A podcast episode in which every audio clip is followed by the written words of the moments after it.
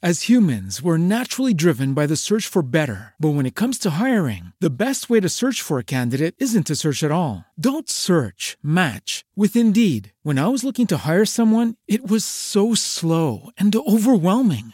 I wish I had used Indeed. If you need to hire, you need Indeed. Indeed is your matching and hiring platform with over 350 million global monthly visitors, according to Indeed data, and a matching engine that helps you find quality candidates fast. Ditch the busy work. Use Indeed for scheduling, screening, and messaging so you can connect with candidates faster. And Indeed doesn't just help you hire faster. 93% of employers agree Indeed delivers the highest quality matches compared to other job sites, according to a recent Indeed survey. And listeners of this show will get a $75 sponsored job credit to get your jobs more visibility at Indeed.com slash podcast. That's Indeed.com slash podcast. Terms and conditions apply.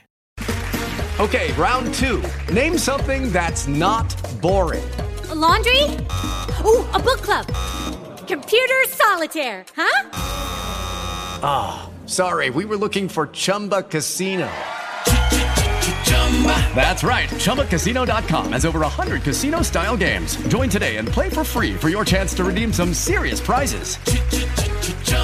ChumbaCasino.com. No purchase necessary. Full prohibited by law. 18 plus terms and conditions apply. See website for details. Naciónpodcast.com te da la bienvenida y te agradece haber elegido este podcast. Buenos días, Madresfera. Dirige y presenta Mónica de la Fuente. Buenos días, Madre Esfera. Buenos días, Madre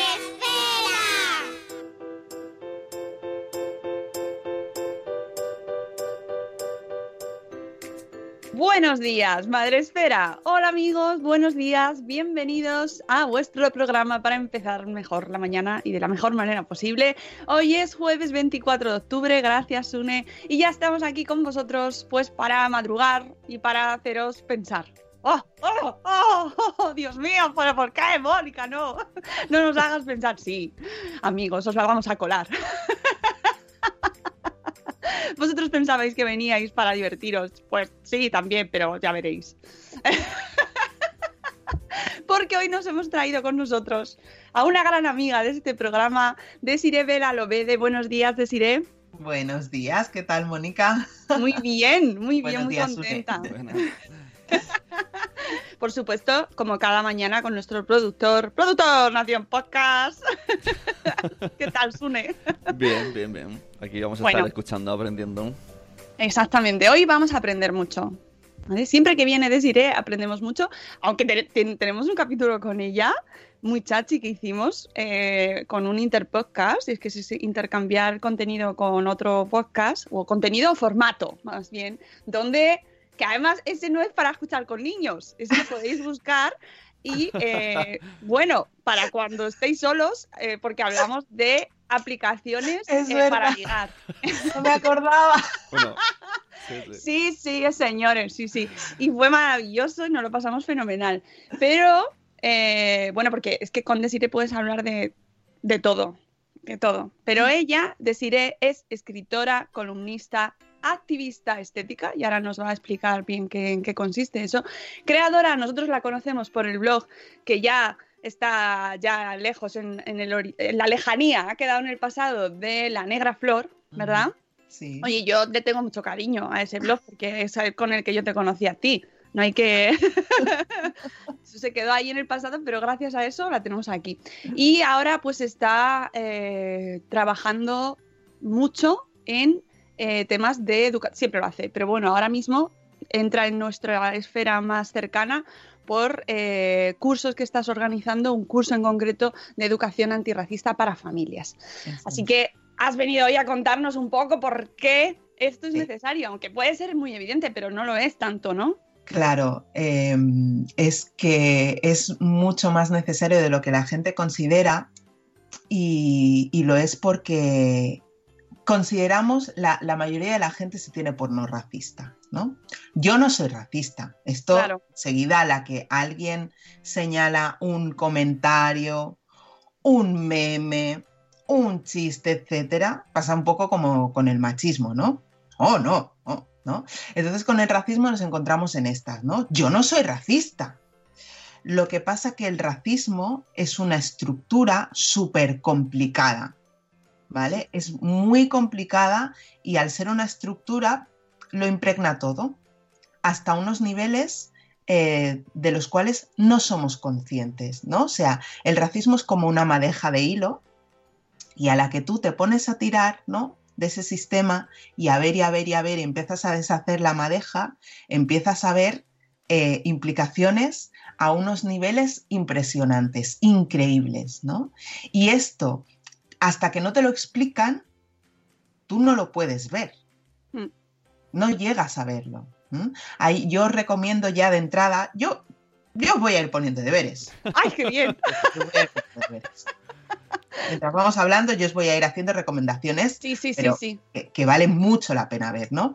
Hay un documental en Netflix de la, la monologuista Chelsea Handler que se titula Hello Privilege, is, It's Me, Chelsea. Que lo he visto, que lo Vale. he visto. Perfecto. Entonces, En, ese, en ese Chelsea es una mujer blanca, rubia, con los ojos azules, así muy como tú, Mónica.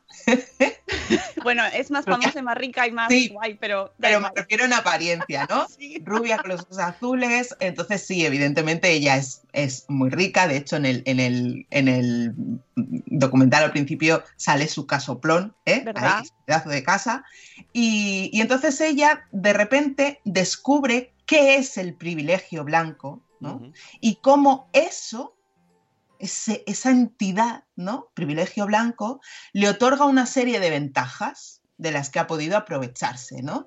Eh, tanto en lo profesional como en el día a día.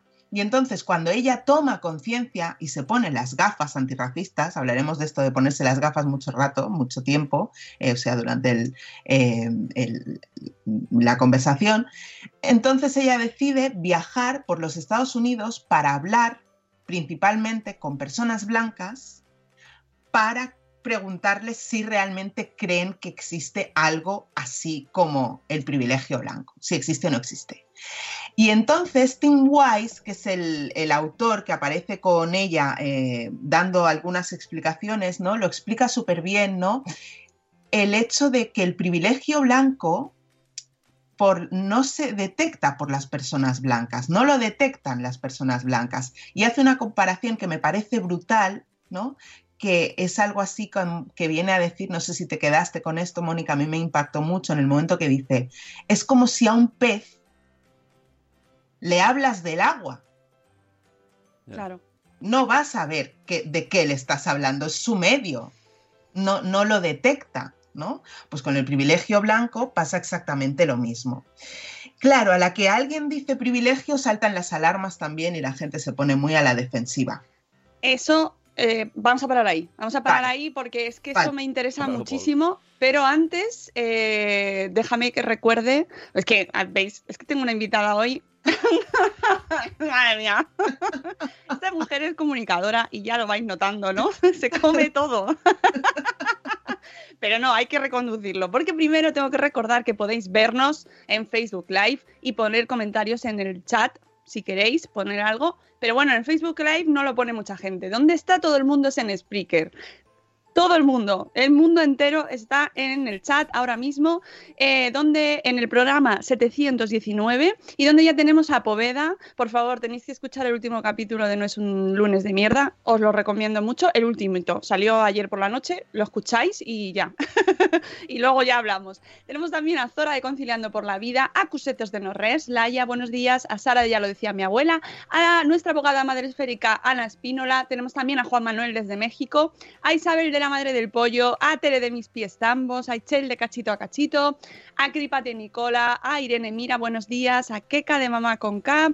Eh, tenemos también por aquí a eh, Eove, buenos días familia, buenos días. Bueno, eh, podéis ir entrando como siempre, os iremos comentando, podéis hacer preguntas, ¿vale? Pero nos hemos quedado en el momento de la eh, de sentirnos mal, que yo añadiría ahí una frase de tu libro maravilloso, que súper recomendado, súper recomendado, del cual haremos un programa especial, ya os adelanto, porque lo merece, eh, del libro Ser mujer negra en España, que es- has publicado este año, ha sido El ¿Este año pasado, dos, El año- de 2018. ¿Cómo escribís? Es que escribís mucho, de verdad, ¿eh? No dejáis de escribir. ¡Ay! no hace más libros y libros. Bueno, maravilloso el libro Un- Ser mujer negra en España. Y hay una frase que comentas aquí que creo que define muy bien esto.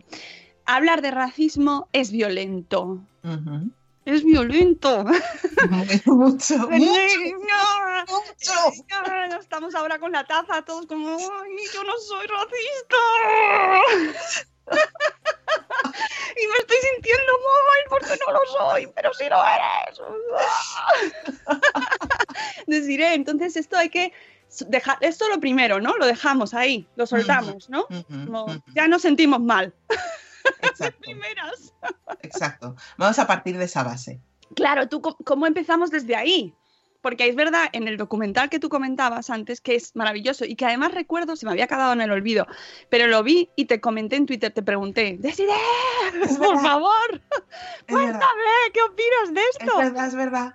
Pero Creo que lo vi por eso, porque me lo dijiste. Oh, oh my God, pues mira, No llego a todos los estrenos de Netflix tampoco, o sea, eh, no puedo. claro, pero te tengo que decir que dentro de esa incomodidad y esa violencia que genera hablar de racismo, cuando vi ese documental me quedé como, no sé qué opinar. Ya, ya, claro. Sí, podemos entrar en eso también. Claro. Bueno, es que vamos a entrar en eso también. Claro, no sé qué opinar. Si me gusta, O está no me bien. O no me gusta, está bien. Soy... Claro. Tiene muchas implicaciones que Chelsea, que Chelsea Handler haya hecho un documental así. Porque de Mm. hecho, además, cuando va a una, una charla eh, con un grupo de muchachos y muchachas eh, que todos eran negros, Exacto. se genera ahí una tensión. Que estás viendo el documental y estás diciendo, "Ah, Mm. ¡ostras! Sí, sí, sí, sí, sí, sí, sí, Y entonces el documental no te lo deja nada fácil. O sea, a ti te lo, te lo suelta y tú. Por eso yo, claro, acudí a mi mm, sabia de cabecera. tema. Yo deciré, deciré, por favor. Claro. Pero deciré, no me contestó. Y ahí quedó.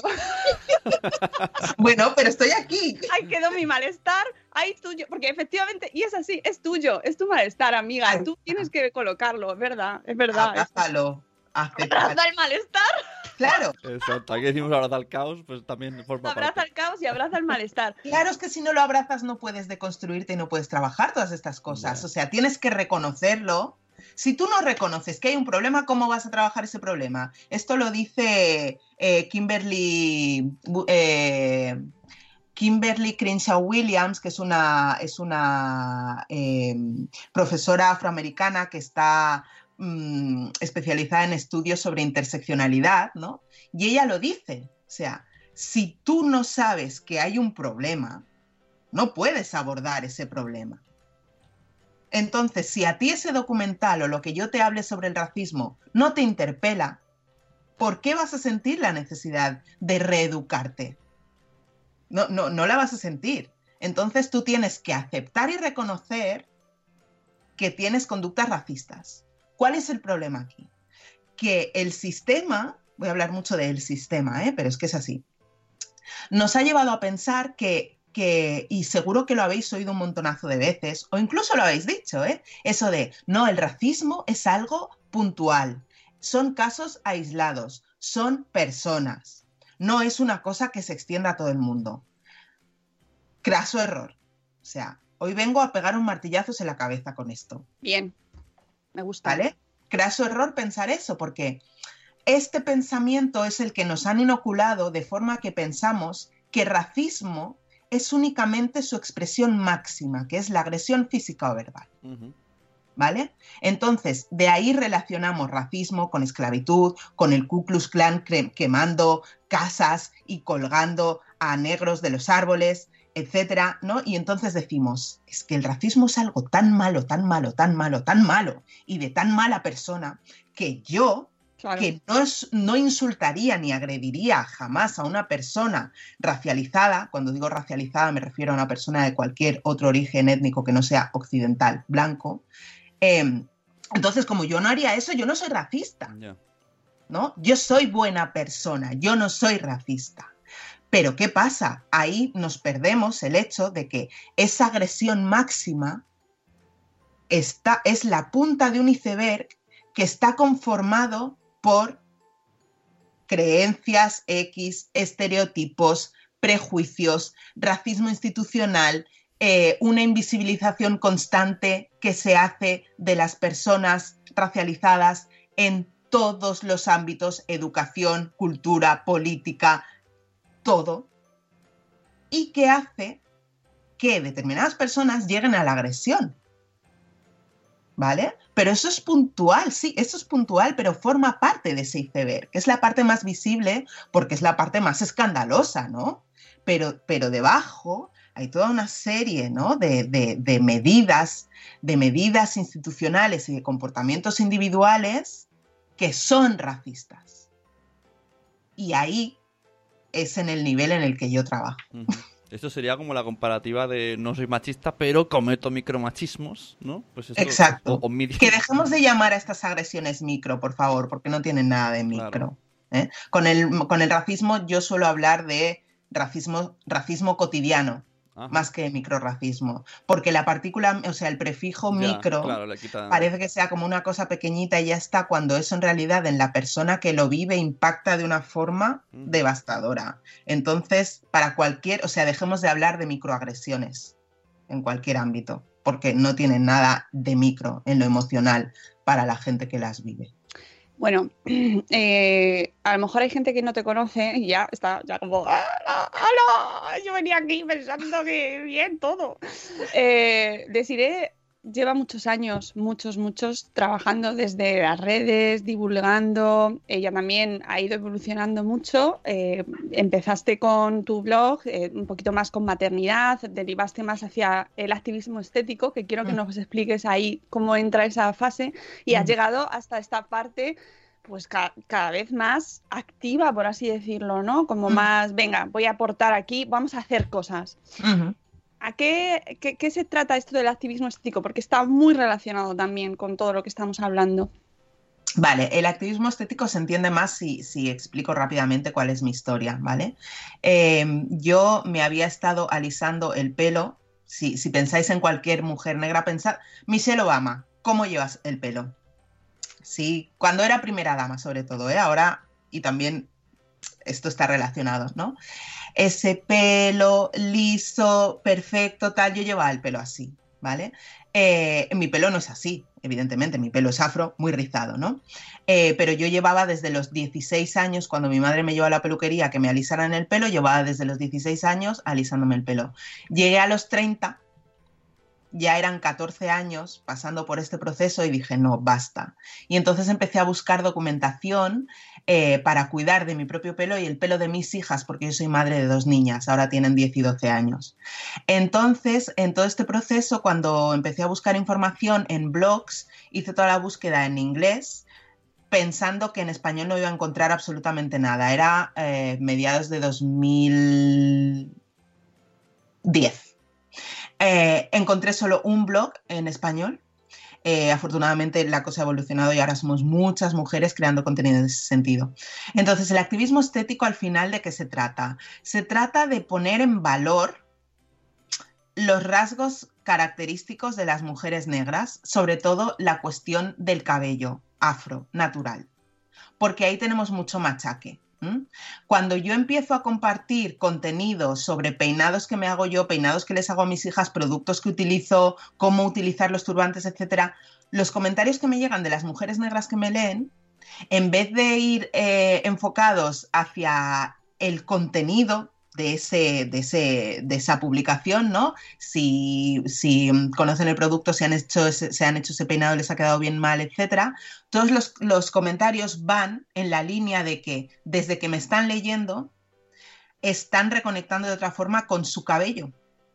Muchas han dejado de alisárselo, están reconociendo, reconociendo, redescubriendo eh, la naturalidad de su cabello y eso las empodera, les hace ganar en autoestima, etcétera, etcétera, ¿no? Entonces ahí es cuando yo empiezo a conectar también los cánones de belleza y cómo esos cánones de belleza que nos oprimen a todas las mujeres que son súper capitalistas, pues también porque nos crean necesidades de consumo que no tenemos, además son racistas, porque a las mujeres negras nos pretende hacer encajar y pasar por un aro, por un aro por el que no cabemos para nada en absoluto, ¿no? Unos cánones de belleza que te dicen, cuanto más clara tengas la piel y más liso tengas el cabello, más aceptada serás. Y esto es muy perverso además porque a las mujeres negras nos condiciona incluso para conseguir puestos de trabajo. Hay puestos de trabajo en los que con tu cabello natural o con trenzas no te aceptan. Entonces, claro, muchas veces, aunque tú no quieras alisarte, te ves en la obligación de hacerlo, porque al final tú tienes que decidir, ¿no? ¿Qué hago? ¿Me dejo el pelo natural y no consigo un trabajo? ¿O me aliso y tengo dinero para alimentar a mis hijos y pagar las facturas? ¿Qué haces? Pues pasas por el aro, ¿no? Entonces el activismo estético, al final, lo que, de lo que trata es, por un lado, para las mujeres afrodescendientes es ofrecerles todos esos recursos, todas esas herramientas para que conozcan la versatilidad de su cabello, conozcan la peligrosidad que tienen los productos para alisar, que tienen incidencia no solo en lo físico y en lo cabello, en cómo en el cabello y cómo lo debilitan y pueden hacer que se caigan, sino cómo nos enferman todos esos productos que son de una toxicidad muy alta, ¿no? Entonces, hacia las mujeres afrodescendientes el trabajo es este, ¿no? Poner en valor la, versatilidad de su cabello, darles opciones para que sepan cuidarlo en cuanto a productos y peinados o cuidar del cabello de sus hijos e hijas, ¿eh? porque a lo mejor se trata de mujeres blancas que de repente tienen hijos afrodescendientes y también necesitan hacer este proceso. Y por otro lado, de cara a la gradería, así en general, ¿no? es dar a conocer precisamente todas las implicaciones que tiene el cabello afro a nivel histórico, cómo ha constituido eh, siempre desde la blanquitud un elemento de opresión y cómo para las mujeres negras se ha constituido en un, en un elemento de resistencia, ¿no? Hacer visible, ¿no? Cómo eh, nos mandan desde la publicidad y el marketing, que también es muy racista, mensajes sobre lo, lo, lo malo, qué es el pelo afro, etcétera, ¿no? Entonces, la función del activismo estética, de estético es, sería esta. Claro, y me podría decir, bueno, ¿esto qué tiene que ver con la educación antirracista? Mucho. mucho, mucho, porque al final es, es un reflejo que, nos, que tenemos del mundo, ¿no? La visión que tenemos todos del resto de nosotros y que al final conforma también la manera en que nosotros nos comportamos. Es decir, y, es, y relacionado directamente con los referentes, que es una parte fundamental para nosotros, para nosotros, para todo el mundo. Sí, sí, sí. Porque al final te empiezas a hablar contigo. Esto es lo, malo que, que tiene escuchar a Desiree. Es que a partir de ahora, eh, pues empezáis a ver cosas y, y, por ejemplo, empiezas a ver anuncios y ves mujeres negras, efectivamente, todas con el pelo liso o con una tez eh, más, con un tono más claro y empiezas a buscar, oye, ¿y dónde? Y, aquí, ah, pues son todas mujeres blancas. Ah, pues, y, siempre justificas. ¿no? Para la justificación. Pero pensad en decir, ¿eh? ¿Qué efecto tiene esta ausencia de referentes que al final mm, es lo que hay? Es decir, ¿cómo, cómo nos enfrentamos a esto? De los referentes hay que ejercer ahí el, espíritu crítico a tope, ¿no? Hay que ser consciente de todas estas cosas que tú dices, ¿no? De repente ver si, la, si todo lo que consumimos a nivel de medios de comunicación de todo tipo, series, películas, etcétera, si son diversos o no lo son. ¿Vale? el hecho de que un no de que, de que te pares a pensar lo que tú dices no que mires una revista y digas vayas pasando páginas y toda la gente es blanca. Toda la gente es blanca, ¿no? Fijaos, a partir de ahora, fijaos en eso. Fijaos en los anuncios, no solo en los anuncios de televisión, quitando marcas más in, como puede ser HM, que de repente, mm, eh, o sea, los, anuncios utilizan modelos eh, racializados en general, ¿no?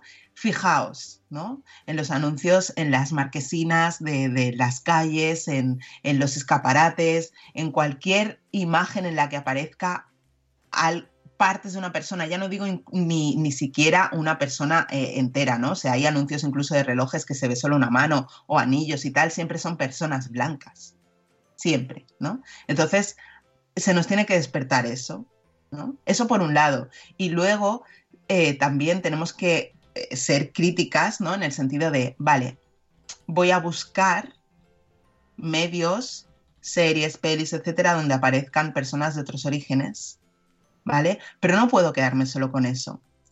Tengo que fijarme en cómo aparecen representadas esas personas de otros orígenes. ¿Qué hacen? ¿Confirman los estereotipos que yo tengo? ¿O se me muestran en otros contextos en los que no estoy habituada a verlos? ¿No? Con esto quiero decir, eh, ¿en qué espacios estamos acostumbrados a ver a personas, eh, sobre todo a personas negras? ¿En los deportes y en los espectáculos? ¿no? Y ahí es donde todo el mundo, no, es que claro, es que la, la raza negra en el deporte, tal cual. Cuidado porque esto también es racista. ¿vale? ¿Ves? ¿Ves? Claro, es que... eh, ¿Vale? El hecho de que se nos, se nos restrinja prácticamente, única y exclusivamente a esos espacios, también dice mucho. Entonces, vamos a buscar a esos referentes racializados en otros espacios, ¿no?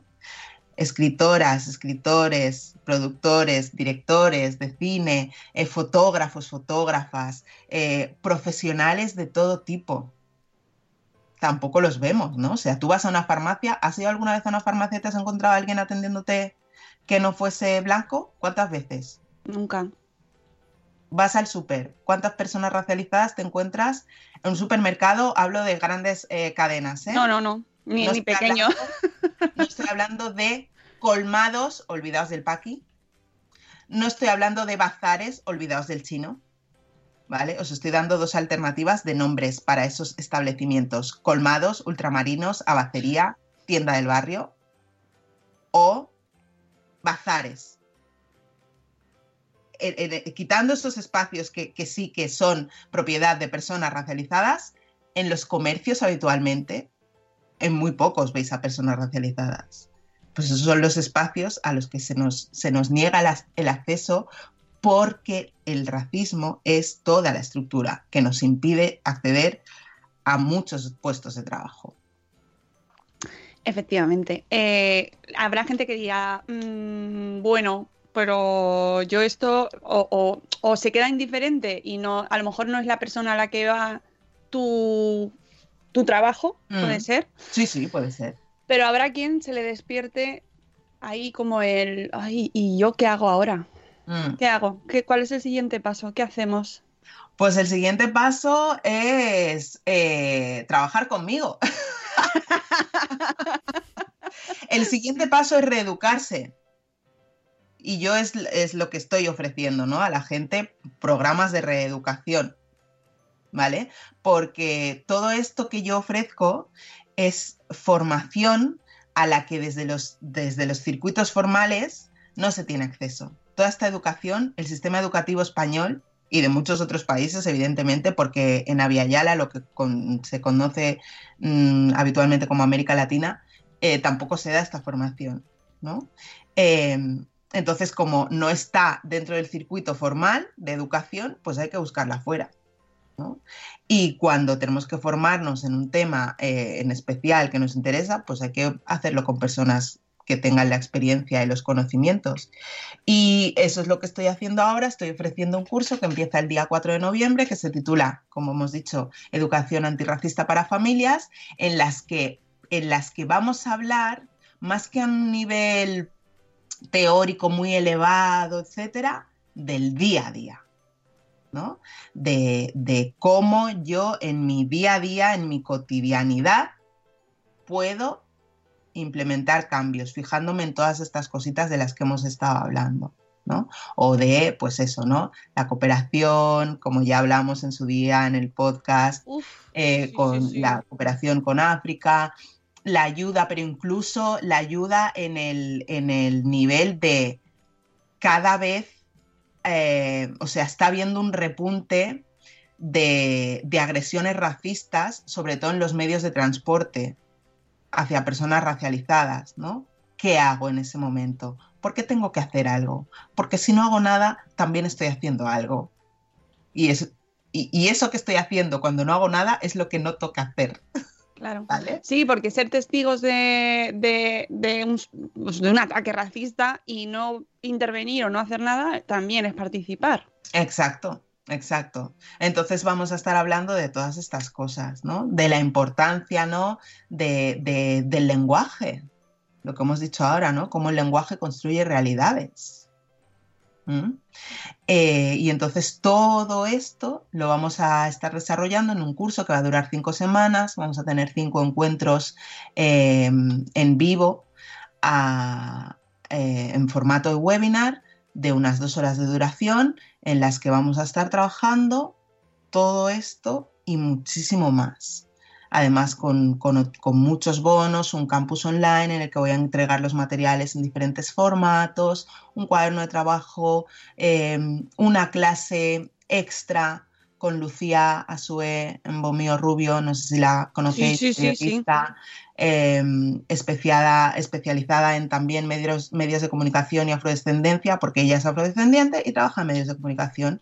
Eh, y todo esto a, la- a las personas que, ¿no? Esto es el, lo que tú dices, el paso siguiente, vale, yo he tomado conciencia, ¿qué hago ahora?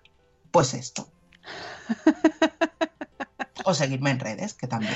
Hombre, yo eh, creo que se puede. Nosotros estamos aquí para, para traeros opciones a todos, para despertar también.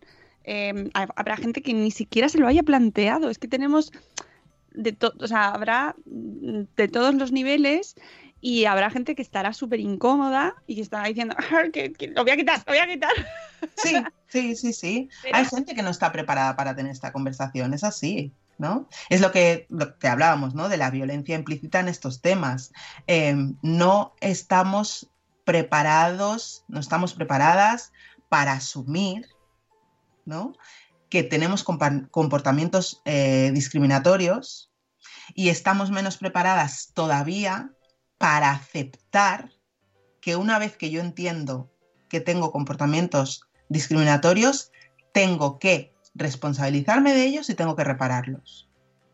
Lo que comentabas antes, que lo hemos hecho así como de pasada, pero es súper importante el tema del vocabulario cuando nos dabas alternativas a estos locales eh, que se mm, identifican por la persona, por la raza de la persona que está dentro trabajando o que lo Que lleva. o muchas que veces ni es la, su, su nacionalidad, ¿no? Se- el chino, ¿y quién te dice a ti que la persona que está ahí es china?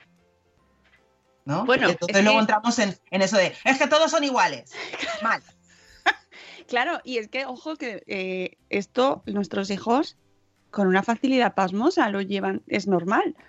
Y entonces, cuando tú escuchas a tus hijos, muchas veces tenemos que hacer ese ejercicio. A lo mejor nos cuesta más verlo en nosotros, ¿no? Ujú, pero es más fácil verlo en los niños. Exacto. Y los Sí. niños son reflejo de lo que somos nosotros. Por supuesto, ¿no? Es, es siempre, eh, y, esto me viene bien que hablemos de esto porque precisamente estos días se está llevando a cabo un juicio eh, en Madrid en el que una familia eh, con una hija afrodescendiente de 12 años ha denunciado a la comunidad de Madrid por el bullying racista que su hija estuvo sufriendo durante dos años, al punto que la niña eh, empezó a, no querer ir al colegio y al punto que eh, en los exámenes psicológicos le diagnosticaron eh, este estrés postraumático por, toda, por todo el racismo que, la niña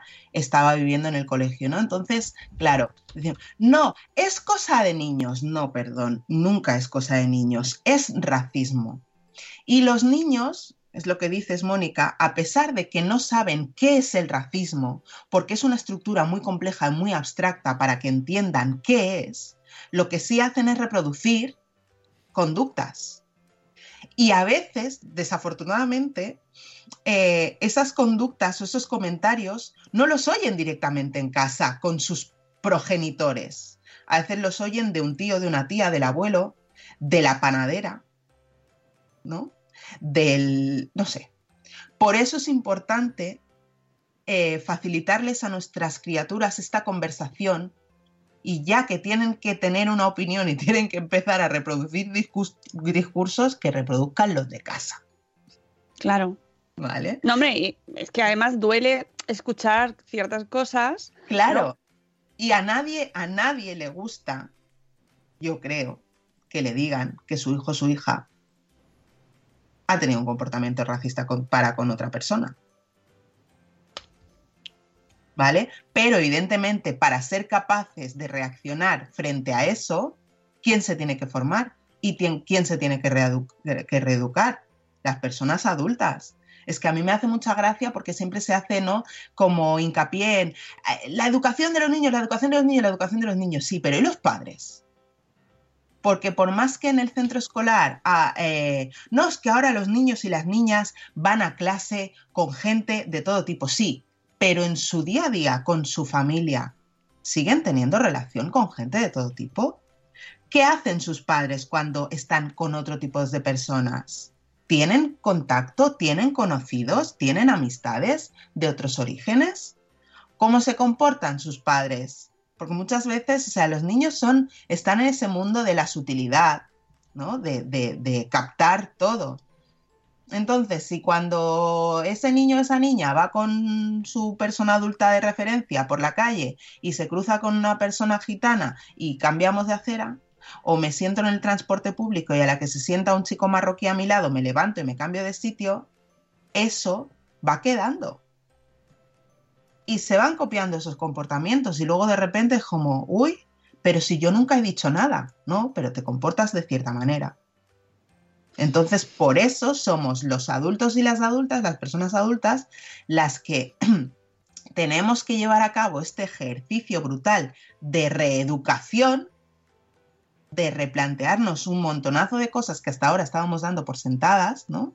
De combatir, como dice Chimamanda Ngozi Adichie, el peligro de la historia única, Y de darnos cuenta de que el cambio, o sea, que para que nuestros hijos y nuestras hijas tengan, eh, eh, eh, ¿no? Se comporten de una forma que, vaya en aras, ¿no? De, de una de la justicia en todos los aspectos, somos, somos las personas adultas las que tenemos que dar el paso y dar el cambio, y formarnos y reeducarnos y ofrecer a nuestros peques todo eso que nosotras no tuvimos de, de niñas, ¿no? Sí, y, y que además a veces, uy, que me escucho por ahí, eh, pensamos, no, bueno, lo que, tú, lo que decíamos al principio, que no lo hacemos con mala intención, que todos somos muy buenas personas y somos todos fantásticos, pero luego ves situaciones en las cuales no te habías parado a pensar hasta que empiezas a un poco a reflexionar sobre este tema. Por ejemplo, eh, cuando hay lamentablemente disturbios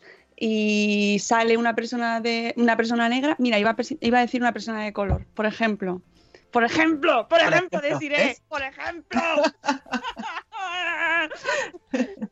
Un hombre negro sale eh, en, la, en el plano, los comentarios son que se vaya a su país.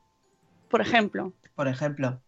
¿Y si esa persona está en su país? Exactamente, pero no, nadie se para hasta, hasta ese momento. O por qué se, le, eh, se detiene a una persona por su raza eh, y no a otra. O porque se pide los papeles. Las detenciones policiales por perfil étnico es el nombre eufemístico. En Madre realidad mía. son detenciones racistas, ¿eh? pero el nombre correcto ¿eh? es, es detención policial por perfil étnico-racial. Ese momento en el que la policía va por la calle y detiene a una persona de otro origen para pedirle la documentación. Porque que sí. Yo eh, invito a, la- a los que nos escuchan a que revisen si, cuándo les ha pasado a ellos, eh, porque, mm, oye, que no es una cosa de estadística, ¿eh? ¿no? pero, pero sí que ayuda un poco a poner en perspectiva. Y otra cosa que también nos ayuda, por ejemplo, eh, eh, que me pasa cuando después de escucharte a ti o leerte o desde que te conozco, eh, pues eh, ver gente que se disfraza eh, pues de otra raza. Por ejemplo, ayer Ayer. puse la tele de repente y me encontré a un señor con la cara pintada de negro eh, y me acordé de ti, claro. ¡Maldita Nesiré! Claro, claro. Eh, sí, yo no lo vi en el momento, pero bueno, Insta- en Instagram Lucía, Lucía precisamente compartió unas, unas historias mencionando al programa, ¿no? Incluso, y haciéndoles ver lo ofensivo que es esto. Esto es Pero. Mucha gente no lo ve. Mucha Ya. Mm. gente no lo ve. Muchísima gente no lo ve. Y, y yo, por ejemplo, y esto es interesante, eh, no me siento capacitada para discutirlo. Ya. Ya, mucha gente. No, no, es verdad. O sea, yo ahí digo, pff, no, o sea, no, no, no estoy al nivel. O sea, no puedo entrar. Puedo decir, sí, sí, claro que sí, que lo es, pero yo, ¿cómo te lo digo yo? Desde mi, desde Claro. mi privilegio, ¿no? O sea, o sea, mi- si. E- Es decir, ahí tenemos, necesitamos más argumentos, deciré, o qué. qué- Por cómo- supuesto. Claro, se necesita educación, se necesitan conocimientos, si no, no puedes rebatir eso. Está claro. Mira, yo eh, previo al curso que estoy ofreciendo ahora, del que hemos hablado hace un momentito, esta semana pasada, de hecho este martes, terminé un reto eh, que empecé el martes de la semana pasada, el martes 15, un reto que se titulaba Si fueras yo. ¿Vale? Entonces, en este reto y a través de unos, de unos ejercicios en los que mm, yo eh, proponía a las personas que han hecho este reto eh, un ejercicio de inmersión, eh, les ponía en, en- en los contextos en los que se encuentra una mujer afrodescendiente en su día a día, ¿no? Entonces, este ejercicio de inmersión eh, me lo he currado tanto y lo he hecho tan bien que la gente ha conectado mucho y entonces eso les ha facilitado entender, ¿no? Por qué cosas como el blackface, que es esto de pintarse la cara de negro, eh, son ofensivas, ¿no? Eh, a la gente con este ejercicio se les ha despertado un- una cantidad, primero una cantidad de sentimientos, ¿no? Porque han, aunque haya sido durante solo una semana, han podido conectar en parte con las vivencias de una mujer afrodescendiente, ¿no? Viviendo en una sociedad mayoritariamente blanca y occidental, ¿no? Entonces, eh, lo que hay que hacer es formarse, es aprender. ¿Cómo tienes tú, si no los, los argumentos? ¿Cómo, no? Con el feminismo pasa igual, leemos, nos informamos, pagamos posgrados y pagamos másters sobre género, porque existen esos estudios, ¿no? Entonces, esta formación que yo ofrezco no se ofrece de momento en centros educativos, la ofrezco yo a nivel privado, pero es eso lo que te va a permitir tener una base sólida para ofrecer argumentos cuando tú dices, esto es racista, y la gente te dice, ¿por qué? Sí, sí, claro. Y además, ¿tú por qué lo dices ¿Por tú? qué? Esto no es racista. Esto ha sido toda la vida así. Esto se ha hecho siempre. Es- ¿No? Entonces, con las formaciones que yo ofrezco, se consiguen la- el, se consigue el conocimiento necesario para poder ir desarticulando todos estos discursos. Y esto a lo mejor que te pregunto es una estupidez, pero, eh, pero nosotros podemos debatir sobre ese tema, es decir, tenemos potestad, por así decirlo, o porque a veces yo no me siento eh, Legitimada. legitimada para entrar en ese debate, no, no me siento a, a la altura, me refiero, si es que yo no lo he vivido, me ref- ¿sabes? Aunque lo puedo ver, pero no te sientes... ¿Está, está Chelsea Handler legitimada? Pues mira, claro, claro, abraza tu molestar, ¿no? Me refiero que, que, que- A que- ver. que- Mónica, a- aquí yo creo que es súper importante que entendamos que el racismo es una opresión que nos afecta a toda la sociedad. Y que el hecho de, de, de creer, ¿no? Que somos únicamente las personas que lo sufrimos, quienes tenemos que hacer algo, primero es injusto, ¿no? Porque es poner toda la responsabilidad en la persona que vive con esta situación, cuando yo soy la receptora de ese racismo. Entonces, además de recibirlo, de cargar con esa violencia, de gestionar mis emociones para poder seguir viviendo con una salud mental decente, encima tengo que estar yo solo aportando soluciones, soluciones, soluciones, soluciones. ¿No? Pero muchas veces hay gente blanca, ¿no? Que dice, bueno, ¿y, entonces tú qué vas a hacer? ¿No? Le dice a una persona negra, entonces tú qué vas a hacer? No, perdona, yo ya hago resistiendo todos los días. ¿Qué vas a hacer tú? ¿Qué estás haciendo tú además de cuestionarme? ¿No? Entonces, eh, es una conversación que tenemos que tener todas las personas. Evidentemente, si estás en un entorno en el que hay personas negras, que a lo mejor no te pasa habitualmente, ¿no? Pero si estás en un entorno en el que hay personas negras y esas personas eh, racializadas, ¿eh? Bueno, yo hablo mucho de personas afrodescendientes porque es lo que soy, con lo que me identifico, ¿no? Entonces, si estás en una conversación con personas afrodescendientes, evidentemente, chiqui, no pisotees, ¿no? Escucha y aprende. Pero si estás en un entorno blanco y tú ya estás despertando esa conciencia, si no introduces tú la conversación, ¿quién lo va a hacer?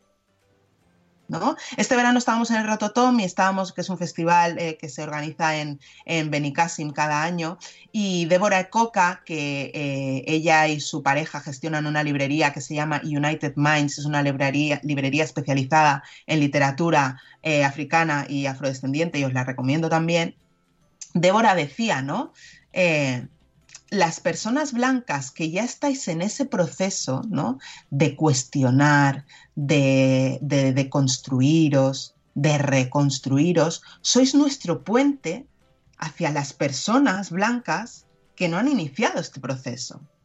Porque evidentemente eh, hay conversaciones que nos resulta más fácil gestionar de igual a igual. Entonces, una persona que no haya eh, empezado su proceso de construcción, ¿a quién va a escuchar antes si, se le plantea un tema de racismo? ¿A ti o a mí? A mí me va a percibir como una amenaza, me va a decir que exagero, que tengo la piel fina, me va a hacer luz de gas, me va a revictimizar. Y eso, evidentemente, ¿no? Con la violencia que decimos que, que conllevan estas conversaciones, para mí puede ser devastador. Sea, ya no digo para ti, para mí puede ser devastador. Me puedo quedar hecha polvo, ¿no? Porque yo estoy implicada personalmente y emocionalmente en, en ese tema de lo que estamos hablando porque me atraviesa, el racismo atraviesa mi existencia. En cambio, la tuya no. Tú tienes el privilegio de poder hablar sin que se te diga, que te pones muy emocional, ¿no? Que se te haga esa fiscalización del tono, es que te pones así y entonces lo que dices pierde fuerza, te pierden las formas, etc. No, tú puedes hablar desde otro lugar con esa persona, ¿no? Es como pasa con el machismo. Sí. Hay muchas veces, ahora voy, no, es igual, no lo voy a decir. Dilo, dilo. No, no, no, no, no. No, no lo voy a decir. Lo voy a reformular. Bueno. Hay muchas veces que a los hombres les entran mejor los mensajes feministas si los oyen de otro hombre. Y después estamos nosotras detrás en plan, me cago en la leche, pues si esto llevamos a la mujer diciéndolo toda la vida. ¿Qué es esto? Bueno, pues son esas alianzas necesarias. ¿no? Entonces, eh, es eso, ¿no? Yo siento que, que muchas veces, ¿no? Las, el mensaje del antirracismo, desafortunadamente, también te lo digo, ¿eh? entra mejor si lo da una persona blanca. Es o sea, desafortunadamente porque a mí me deja, a mí, que soy la persona que tiene la experiencia encarnada y que además está formando, evidentemente, eh, se me desacredita con mucha más facilidad, ¿no? Que soy, Claro. soy afrodescendiente, o sea, lo tengo todo, papi. Eh, pero esas, esas alianzas son necesarias. No, no, sí me parece evidente. Y lo que pasa es que, es que sí que se percibe, o sea, a mí me pasa y creo que también con el discurso eh, feminista pasa, ¿no? Que eh, eh, sabes que estás asumiendo una situación de privilegio y también, ah, ¿sabes? Decir, voy a, voy a, a subirme en mi pedestal porque puedo y dar el discurso desde ahí es injusto también, ¿no? Y asumir esa injusticia también molesta. Claro. Entonces, pero, pero bueno, eh, ¡buf! ¡Qué de cosas! Te diré. Dios mío, creo que el objetivo está cumplido con el programa de hoy. Antes de despedirnos y de recordar todos los datos fundamentales del curso, te vamos a poner una cosa para que te alegres y empecemos todos mm, de subidón. A Dale ver. al rap, Sune. Que- a ver.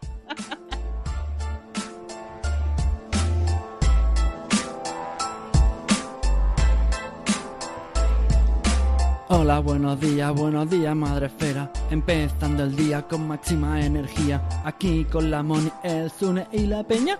Venga, te esperamos a que añadas tú la leña. Crianza y salud. siempre con humor. Los jardines que tocamos son siempre con mucho amor. Pasen y vean este Morning Show. Yo les prometo que se van a reír mucho. Ah, ah. Y aquí les dejo con la Mónica. Ah, yeah, yeah. Ricky, Ricky. Buenos días, madre fera. Estaba yo pensando, ¿esto es apropiación cultural? ¿Esto que estamos haciendo? es apropiación de cualquier cosa. De verdad. No, no, es que o sea, ya si nos ponemos aquí a, ¿sabes? A deconstruir de repente. No abramos el melón de la apropiación cultural, que entonces necesitamos, nece- entonces necesito una sección en tu programa, Mónica. Ya, ya, pues estás invitadísima, ¿eh? Porque como comprenderás todo, todo lo que sea aprender, pero ya me ha hecho ahí reflexionar, claro, claro. Además es que estoy ahí ahora leyendo mucho sobre el trap y, y sobre la música urbana, y claro, pues, ¿sabes? Pero bueno, sí, ¿verdad? Sí, sí, sí, ya nos lo ha hecho así con el gesto. Sí, sí, Mónica, sí. Eh, bueno, pues nada, vamos a recordar. Pero ha quedado bien, le ha quedado muy desafinado y muy bien. No, pero hasta- ha estado ahí las rimas, han estado curradas, ¿eh? es Claro, que... sí, tam- también, esa, también esa apropiación de rimas, sí, de todo. Esa apropiación, bueno, si, si sirve de algo, también se apropia de Queen, de, de todos los Todo. estilos musicales. O sea, el mal no tiene, No, no tiene, estado- no tiene puedo, límite. puedo destrozar cualquier cosa, da igual. Bueno, vamos a eh, recordaros dónde podéis encontrar a Desiree. Os he dejado un eh, link en nuestro campo de comentarios, también en Facebook Live lo hemos puesto, eh, donde podéis un código para entrar en este curso de educación antirracista para familias con Desiree Vela con un 20% de descuento. ¡Oh! ¡Oh! ¡Qué bien! Sí, sí. Ya Ah, que, ya que estáis aquí de, buena mañana, siete y cuarto, dispuestas a que os pongan la pila, pues qué menos que os llevéis este regalito, ¿no? Eh, yo, de verdad, te doy las gracias por todo el trabajo que llevas haciendo todo este tiempo. Yo creo que se te agradece poco, sinceramente. Y encima recibes muchos palos también en redes por esa, precisamente esa exposición que tienes y que al final es necesaria para hacer tu activismo y tu divulgación, pero no se te agradece lo suficiente. Así que yo te lo digo de verdad que muchas gracias. Que espero que este curso y todos los que hagas se amplíen y lleguen a todas las esferas, educación, por ejemplo, porque el tema del profesorado eh, es fundamental, fundamental. fundamentalísimo, Coles, yo creo que los padres, los coles, esto tiene que estar en los coles. indispensable. Am- AMPAs del mundo. mm, tenemos que hablar con esta mujer. ¿No? Creo. O sea, creo que te- ahora que, que estamos en un, en un foro amigo, pues lo vamos a decir. Los coles necesitan eh, introducir también estos temas y además me estoy acordando de, de tu libro de cuando hablas del Domun.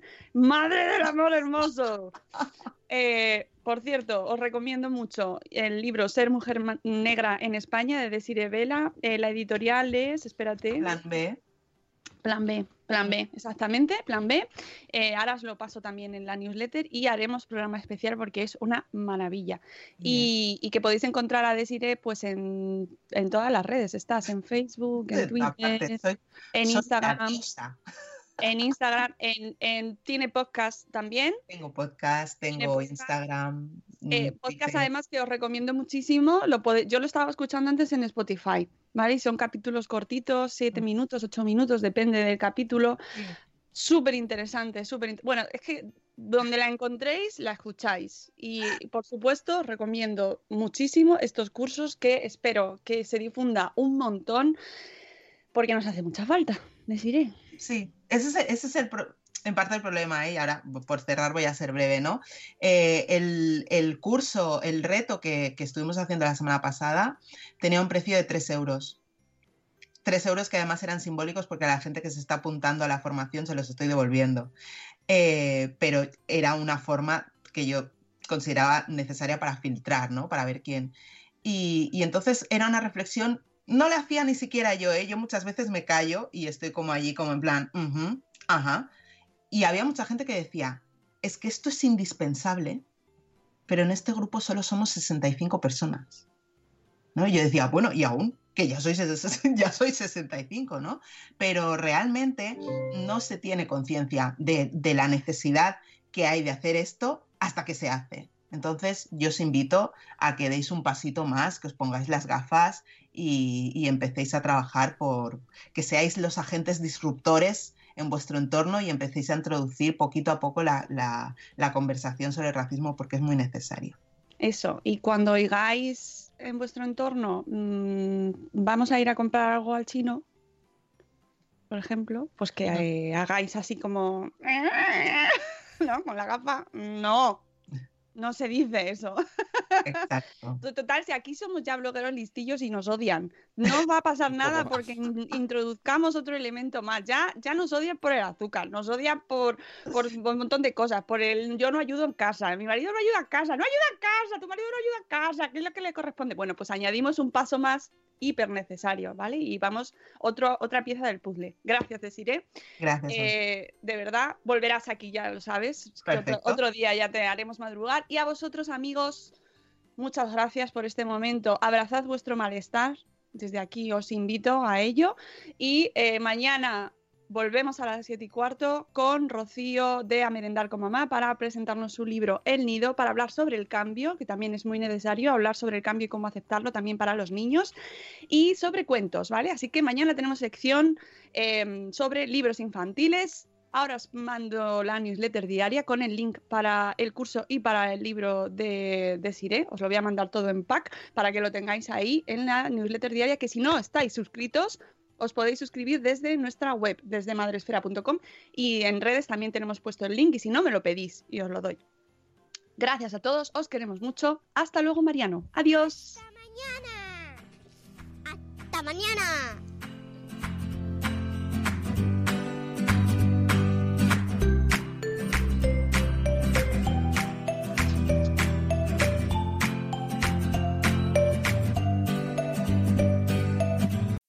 As humans, we're naturally driven by the search for better. But when it comes to hiring, the best way to search for a candidate isn't to search at all. Don't search, match with Indeed. When I was looking to hire someone, it was so slow and overwhelming. I wish I had used Indeed. If you need to hire, you need Indeed. Indeed is your matching and hiring platform with over 350 million global monthly visitors, according to Indeed data, and a matching engine that helps you find quality candidates fast. Ditch the busy work. Use Indeed for scheduling, screening, and messaging so you can connect with candidates faster. And Indeed doesn't just help you hire faster. 93% of employers agree Indeed delivers the highest quality matches compared to other job sites, according to a recent Indeed survey. And listeners of this show will get a $75 sponsored job credit to get your jobs more visibility at Indeed.com slash podcast. That's Indeed.com slash podcast. Terms and conditions apply.